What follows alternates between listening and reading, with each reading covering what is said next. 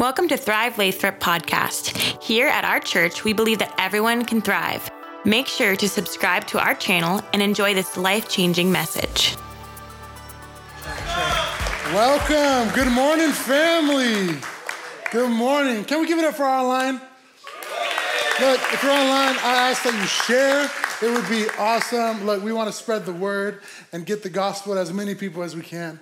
Um, first off, I want to take a moment. My dad taught me something very important as a young man. Uh, I want to honor Pastor Chris in the room. Can we go ahead and honor Pastor Chris? Come on. So good. Look, I have known this man since I was probably 15. Um, he uh, helped get me saved. Uh, I've never seen this man more stressed. Uh, this building, man, all of us as a staff, if anything, know, if anybody knows anything about Pastor Chris, he loves water bottle caps and um, water bottle caps. Wow, I said that fast. It's my Mexican coming out of me. Uh, he loves water bottle caps, and when he gets stressed or he's thinking, he chews on them. That man comes in nine in the morning chewing on a bottle cap, like, and I'm like, oh, what's going on? He's like, the building, bro.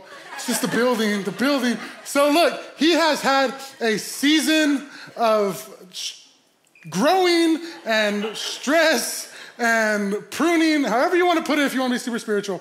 But he has had a season. So let's give it up for him. He has done amazing through it.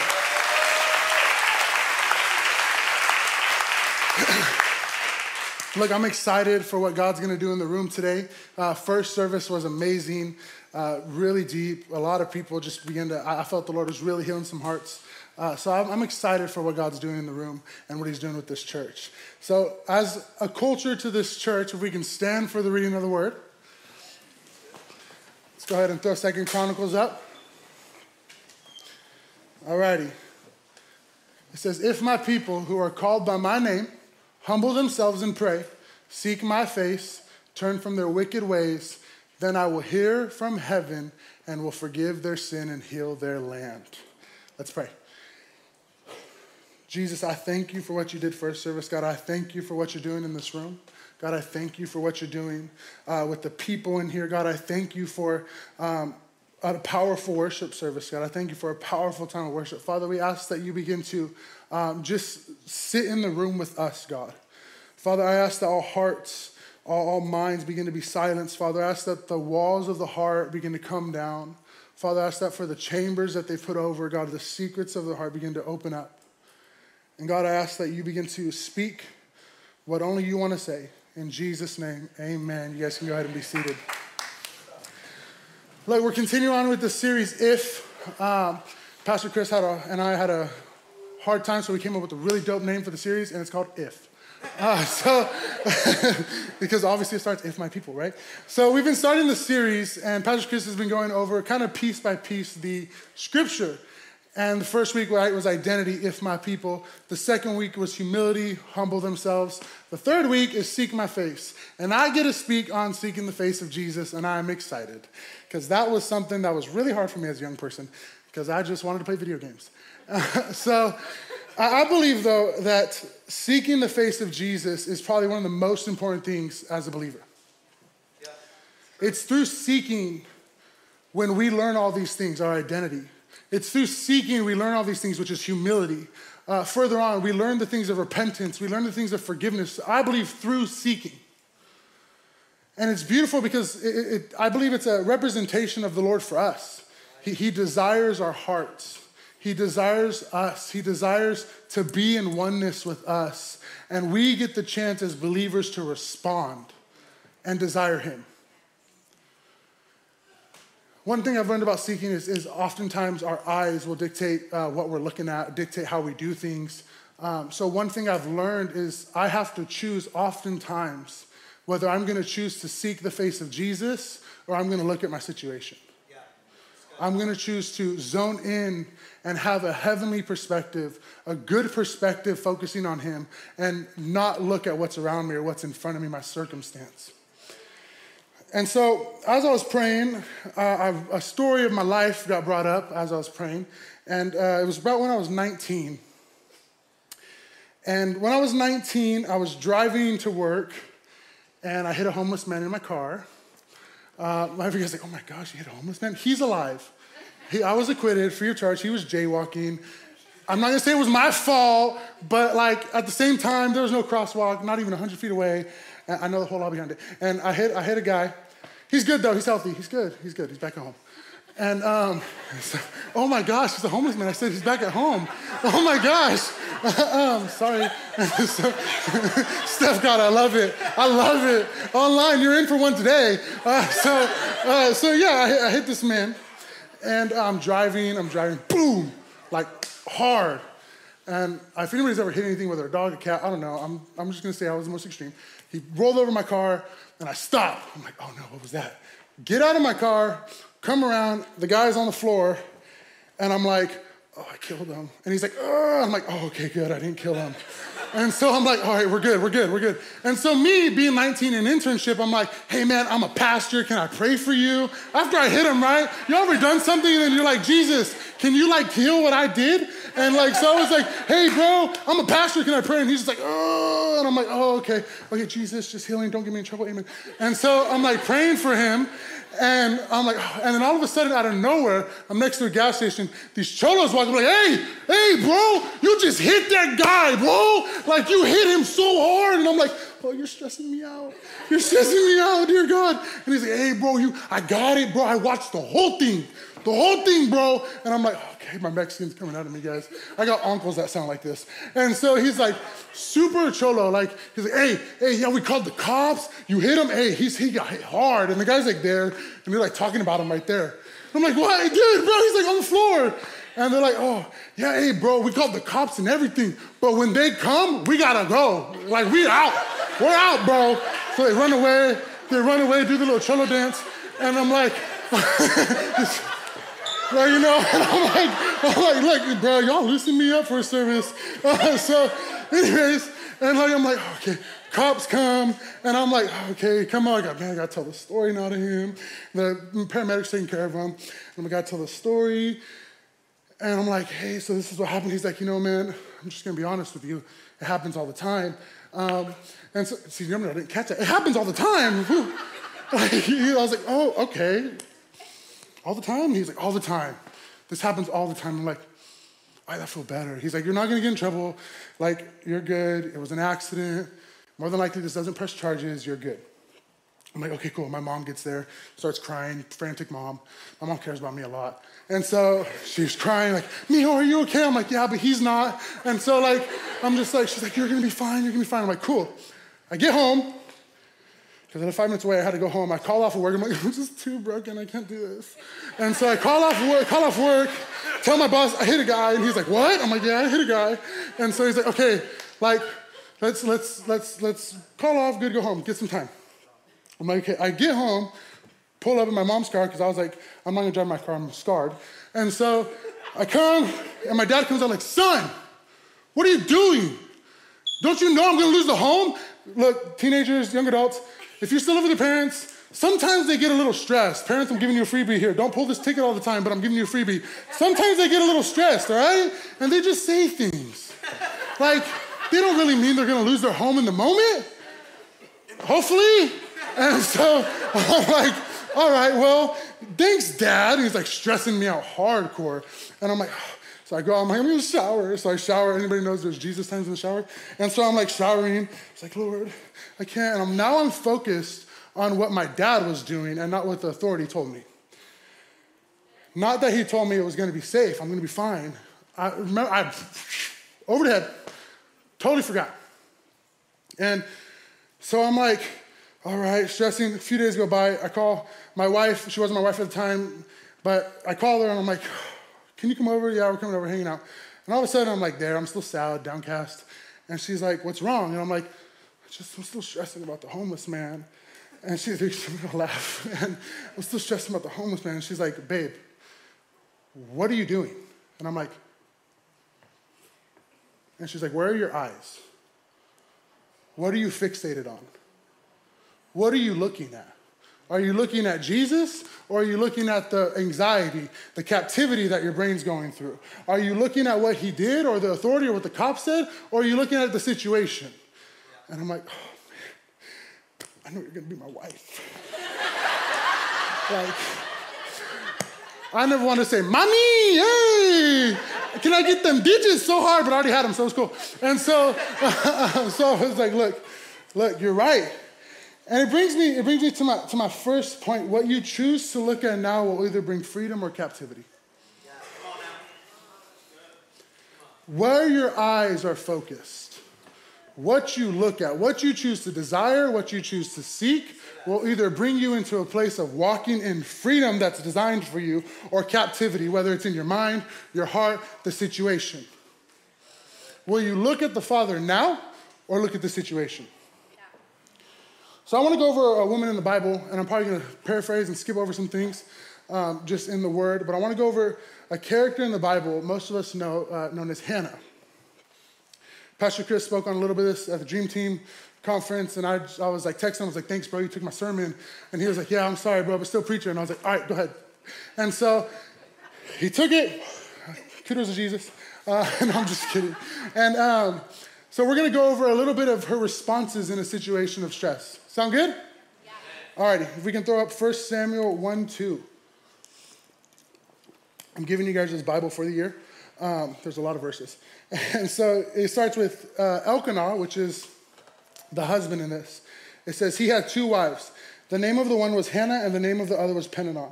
And Peninnah had children, but Hannah had no children. Now this man used to go up year by year from his city of worship to worship and to sacrifice the Lord of hosts at Shiloh where the two sons of Eli, which was the priest at this time, Hophni and Phinehas, were priests of the Lord. Those are the right ways to say it. I looked up the Bible app and I had it read it back to me. And so it's like, oh, he said it wrong. No, I didn't. Uh, on the day when Elkanah sacrificed, he would give portions to Peninnah, his wife, and to all her sons and daughters. But to Hannah, he gave a double portion. Because why? Though the Lord had closed her womb, and her rival used to provoke her grievously to irritate her. Because of the Lord, because the Lord has closed her womb, so it went on year by year, as often as she went up to the house of the Lord. She used to provoke her. Therefore Hannah wept and would not eat. This is the first response. And Elkanah, her husband, said to her, Hannah, why do you weep? Why do you not eat? Why is your heart sad? Am I not more than 10 sons? ESPN highlights. Here we go. There's a man named Elkanah. He is a Levite at this time. This is from the 12 tribes of Israel. They were, the best way to put it is probably uh, religious leaders, God's chosen people, God's chosen tribe. They were Levites. Like high up there. There's two wives, Hannah and Peninnah. One of them can give kids, the other one can't. Hannah was barren. Um, her name meant favored. Hannah was barren, and in barrenness in the society now at this time was often considered as somebody, if you were barren, who could not uh, bear children. They were often considered lost, cursed, forgotten. Uh, it was considered that the Lord had forgot about them. Uh, they were society. Society would probably um, label them as people who the Lord has took their hand off of people who the Lord has forgotten about, he's done with, uh, pretty much dead. It was almost like they were like dead. And so she's living this life, probably feeling complete opposite of who God has declared her to be, which is favored. In Jewish culture, they would call their kid their name and not their name. So her name, they probably would have addressed her by, hey, favored, as opposed to, hey, Hannah. They would address her by her name. So imagine being called one thing, but society completely labels you as another where it feels like there is no favor on your life. Hannah responds, and I think this is her first response, and it leads me to my first point. Oftentimes, we choose to look at what's in front of us and allow that to dictate our response. We choose to look at the situation. We choose to look at the current circumstance, the doctor's report, the condition of our children being out of the home, the, the stress, and say, God, you know, I, I've been praying, but hey, I just can't move forward. It's too hard. So I'm not even going to receive anything else you have for me. Hannah's private life and accusations caused her to respond in two ways. The first one was to be grieved and hurt. It caused her to run away from the portion her husband was trying to give. See, Elkanah knew the problems that Hannah faced. He's a husband. I mean, hopefully, husbands in the room, you know your wife. Uh, he knew what society was probably saying about her. He knew that society was probably labeling her as something that she believed she wasn't.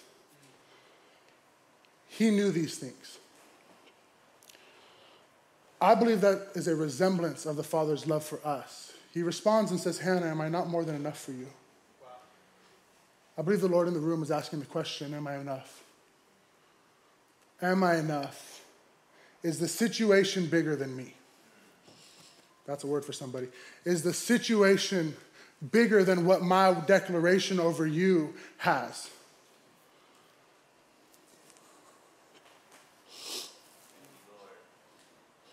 Oftentimes we respond this way.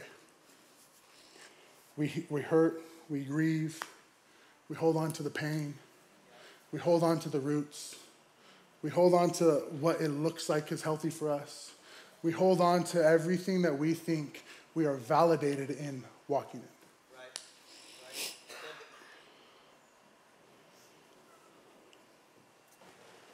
Could it be that Elkanah's representation of the Father is that he's simply fascinated with you in your current season?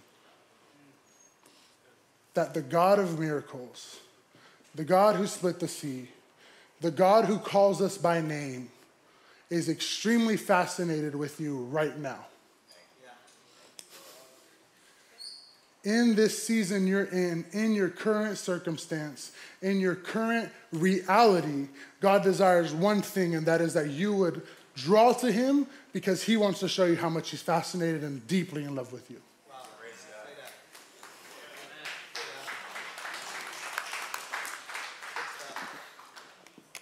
I want to go over Hannah's second response. Uh, verse 9. After they had eaten and drunk in Shiloh, Hannah rose. Now Eli the priest was sitting on the seat beside the doorpost of the temple of the Lord. She was deeply distressed and prayed to the Lord, Lord, Lord, Lord, and wept bitterly. She vowed a vow and said, O Lord of hosts, if you will indeed look on the affliction of your servant and remember me and not forget your servant, but will give to your servant a son, then I will give him the Lord, I will give him to the Lord all the days of his life, and no razor shall touch his head. As she continued praying before the Lord, Eli observed her mouth. Hannah was speaking in her heart, only her lips moved, and her voice was not heard. Therefore, therefore, Eli took her to be a drunken woman. And Eli said to her, How long will you go on being drunk? Put your wine away from you. But Hannah answered, No, my lord, I am woman troubled in spirit. I have drunk neither wine nor strong drink, but I have been pouring out my soul before the Lord. Do not regard your servant as a worthless woman, for all along I have been speaking out of my great anxiety and vexation. Then Eli answered, Go in peace, and the God of Israel grant your petition that you've made to him. And she said, Let your servant find. Let your servant find. Then the woman went her way and ate, and her face was no longer sad. They rose early in the morning and worshiped before the Lord. Then they went back to their house at Ramah, and Elkanah knew his wife Hannah. And the Lord remembered her. And in due time, Hannah conceived and bore a son, and she called his name Samuel for, Samuel, for she said, I have asked him from the Lord. I believe Hannah's response to, this, to, to the situation the second time was the best one. Yeah. She pressed, she sought after the Lord in the middle of pain.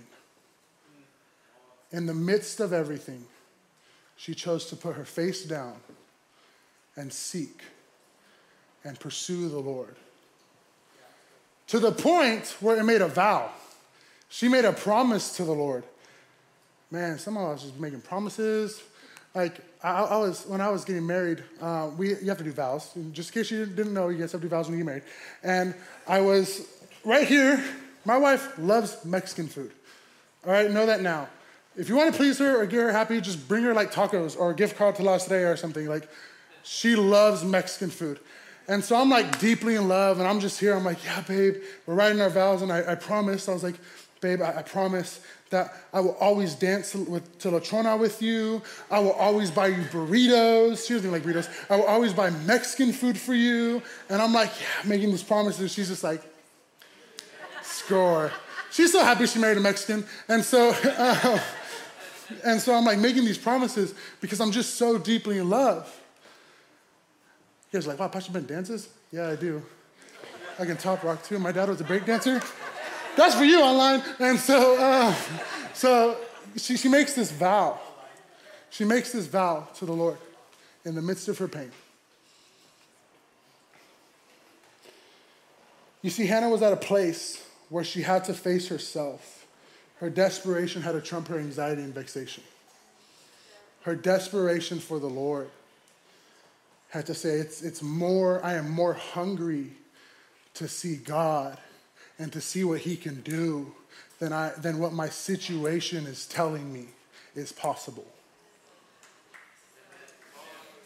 I am more hungry to see God and what He will do than my situation and the possibility of what can really happen.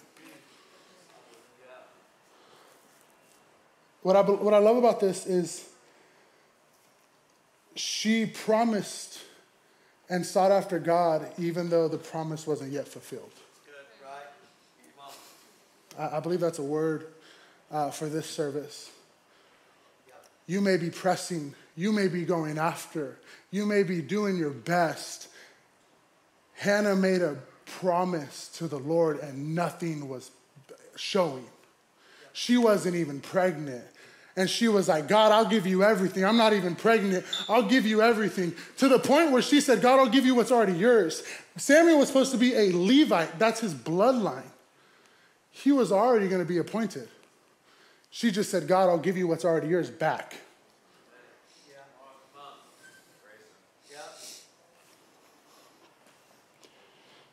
I believe this is the first time Hannah believed who God identified her as. What does she tell Eli?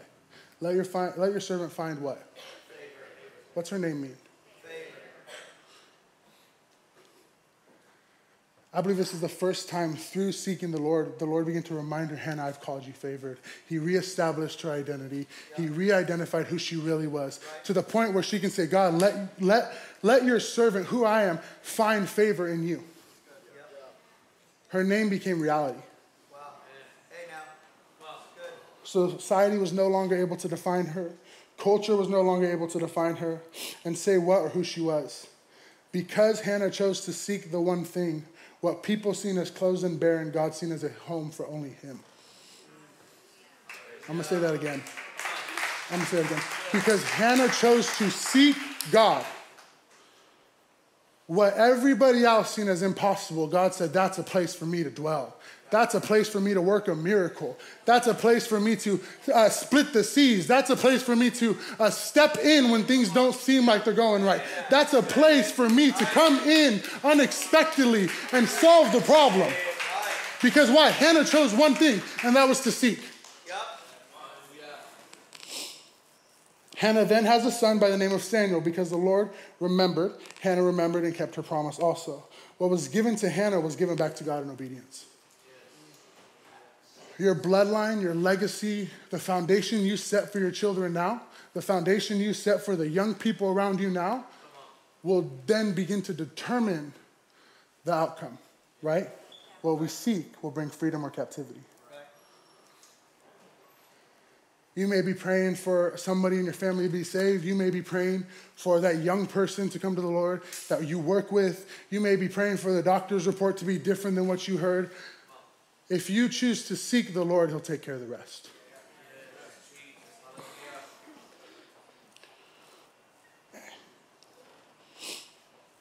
I believe Samuel understood one thing, and that was seeking the Lord because his mother understood what it looked like to seek the Lord. She modeled it for him. She modeled the pressing. She modeled the pressing in the pain. She modeled the seeking in the discomfort and he chose to seek the Lord because she modeled it for him. He shouldn't have been the next, right? There's Eli with two sons, they weren't the next. Samuel was because why? He chose to seek the Lord before anything else. It set a precedence, an outline for her, her bloodline, for uh, Elkanah's bloodline, for Hannah's bloodline. It set precedence for Samuel to come in and change uh, Israel through a transition from judge to monarchy to anoint David eventually, some to the point to where scholars will believe that he's a hero of the history of Israel. Yeah. Because why? His mom said, I'm going to seek. God establishes us through seeking Him. He establishes how we respond, He establishes our character, our heart, our posture, who we are, all through seeking Him. Uh, worship team can come up. Um,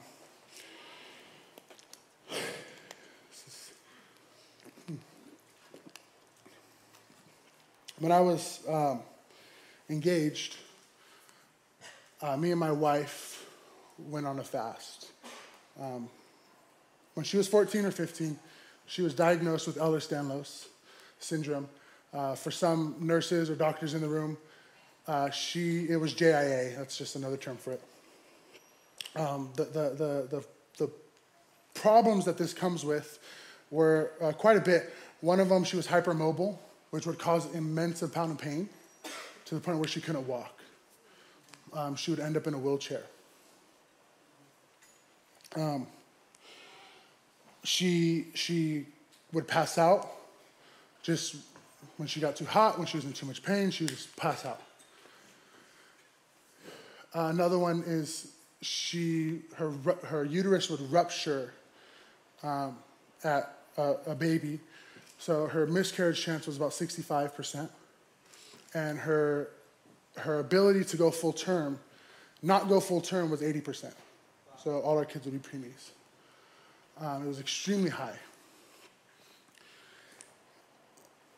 And she, pain, pain, pain all the time. Just uncomfortability. So we decided, being super spiritual, we fasted. We fasted for nine months. We went vegan, right? How, how can Mexicans go vegan, bro? Like, we like tacos, burritos, carne asada, like all that in one. And so we fasted. We went vegan for nine months. I was glowing. She was glowing. She still is glowing. She's beautiful. And so I was looking good though. And so we fasted for nine months. Come the wedding day, I'm like, yeah, God, you're faithful. I'm believing this is for our bloodlines. This is for the healing of my wife. This is, this is, this is it. This is a fast. You're to do what you said you would do. And coming our wedding day, we're standing here, and all of a sudden, uh, one of the bridesmaids passes out. And I'm like, okay, good, good. Not my wife. I, mean, I, I, love, I love who passed out. I love who passed out. They were in our wedding. I love them. I still love them to this day and passed out. And I'm like, okay, we're good. My dad jumps on stage, takes care of it. The guys are still behind me, and I'm like, okay, we're good. I'm focusing on my wife here. All of a sudden, another passes out. Um, this thing turned into a Benny Hinn conference. And another person passed out, and I'm like, oh man. All right, my wife's still good though. My wife's still good. It's not beautiful. And so we're there. And I remember we come over, and Pastor Chris asks, asks her, hey, are you okay? And all of a sudden, she just collapsed. And so I caught her. And in the moment, I was like, yeah, I caught my wife good. She's okay. We sat her down. We finished the wedding. Pastor Chris like, we just got to get you out of here. You got us out of there. We go out, cool down. Um, and she passes out. And I remember after, after the honeymoon, after the romantical phase, after the honeymoon went out, after everything was all said and done, um, I was at home one day and um, when I was at home, I was like, Lord, why am I feeling so weird? Why do I just feel like distant? Why do I feel like you're not listening to me? Why do I feel like this? And I remembered the wedding. And I became a bit bitter. I was bitter for the I was bitter. I was in ministry. I was I was an intern. I was doing the thing. I was bitter with the Lord though. And I was like, God, you said, you promised me that my wife would be healed. The Lord responded and said, Son, you sought after the thing that I can give, not me.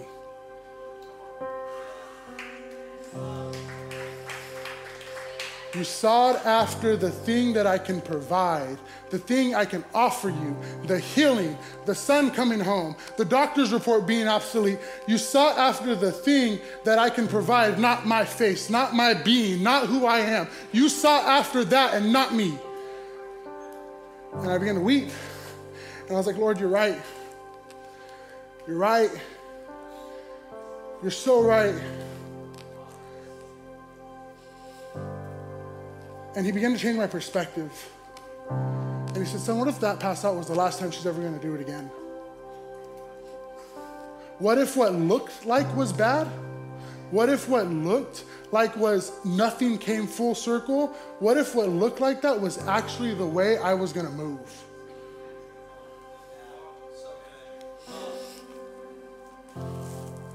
So my direction began to shift. I began to see his face. I began to understand it. I began to see it. And within months, kid you not, I would count maybe three months, my wife began to walk out her healing and is still walking into it this day.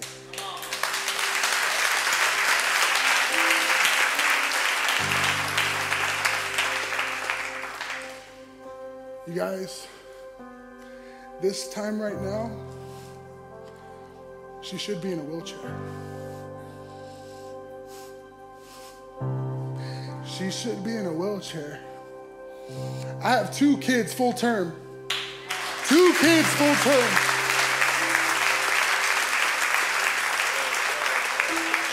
My wife's not in a wheelchair. I have two kids full term. And you know what my kids get to learn now? Is that in this, they seen a mother and a father pursue the Lord when things didn't look right. They seen a mother and a father pursue God when they're bitter, when they're upset, and get to keep going. So from now, generations and generations get to see and hear about grandpa and grandma pursuing the Lord.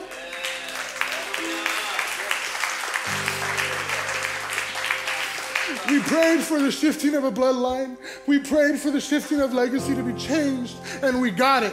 Why? Because we fixed our gaze and get to have a heavenly perspective and pursue God when things didn't look okay.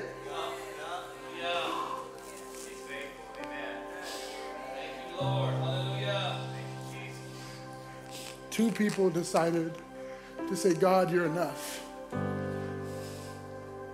God, you're enough. Yes, you're enough. God, let me see your face and you take care of the rest. So I want to give a moment to respond this morning. So if we can stand to our feet.